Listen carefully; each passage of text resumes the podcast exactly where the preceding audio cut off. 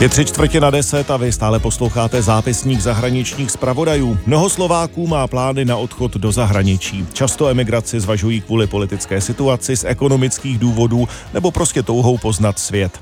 Vystěhovalectví je součástí slovenské společnosti, všiml si náš zpravodaj v Bratislavě Ladislav Novák. Historicky Slováci odcházeli zejména z východní části země, která je teď paradoxně místem, kam prchají Ukrajinci před válkou. Kousek od ukrajinských hranic je jediné muzeum vystěhovalectví ze Slovenska Slovenska, nazvané poněkud tajemně Kasigarda. Kasigarda je slovenská skomolenina anglického Castle Garden. To je brána, cez ktorú musel prejsť každý emigrant do roku 1885 v New Yorku. Dokonca aj v niektorých pesničkách sa spieva. Keď som prešiel cez Casigardu, som znal, že som v Amerike. Historik Martin Javor vypráví o bráně do nového světa. Sám na východním Slovensku vybudoval vlastní Kasigardu, bránu do světa vystěhovalectví. Dům pro muzeum nevybral náhodou. Je postavený v tzv. amerikánskom štýle. Už nemal slamu na streche, ale mal bľachu, teda plech a mal ozdoby okolo okien a tak ďalej. Takýchto domov máme na Zemplíne na východnom Slovensku niekoľko desiatok. Táto izba, v ktorej sme teraz, je priklet. Potom máme predňu chyžu, a zadní chyžu. Tři místnosti jsou zaplněné exponáty dokládající bohatý společenský a kulturní život Slováků ve Spojených státech. Hlavní místnosti dominuje nástěná malba převezená ze slovenského kostela v Pensylvánii.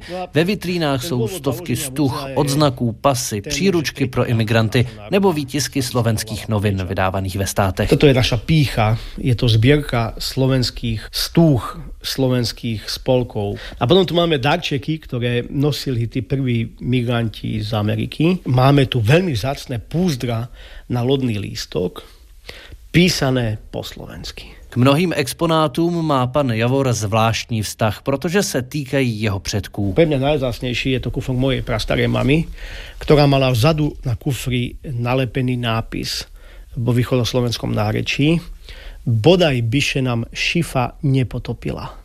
No, dal by Boh, aby se nám teda loď nepotopila. Až třetina slovenského národa se prý vystěhovala do ciziny. Z obce Ťahyňa, kde muzeum stojí, odešlo až 70% obyvatelstva.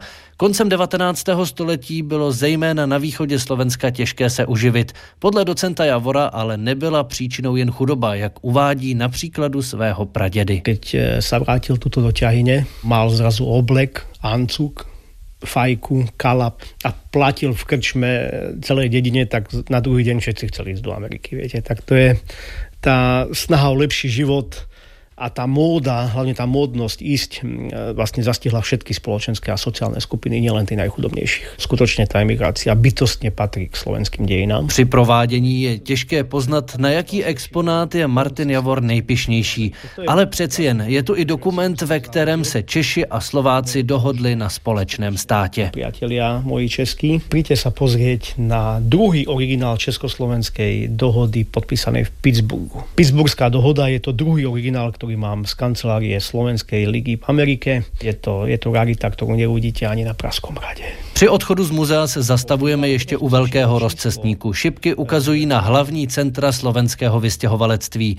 Při diskuzi o současném smýšlení části Slováků si všímáme, že směrem k Moskvě žádná neukazuje. Niekoľko ľudí takto išlo, ale rýchlo pochopili, že o čom to je. Takže dobrovolně ľudia chodili len na západ. Z Ťahyně na východním Slovensku Ladislav Novák, Radiožurnál.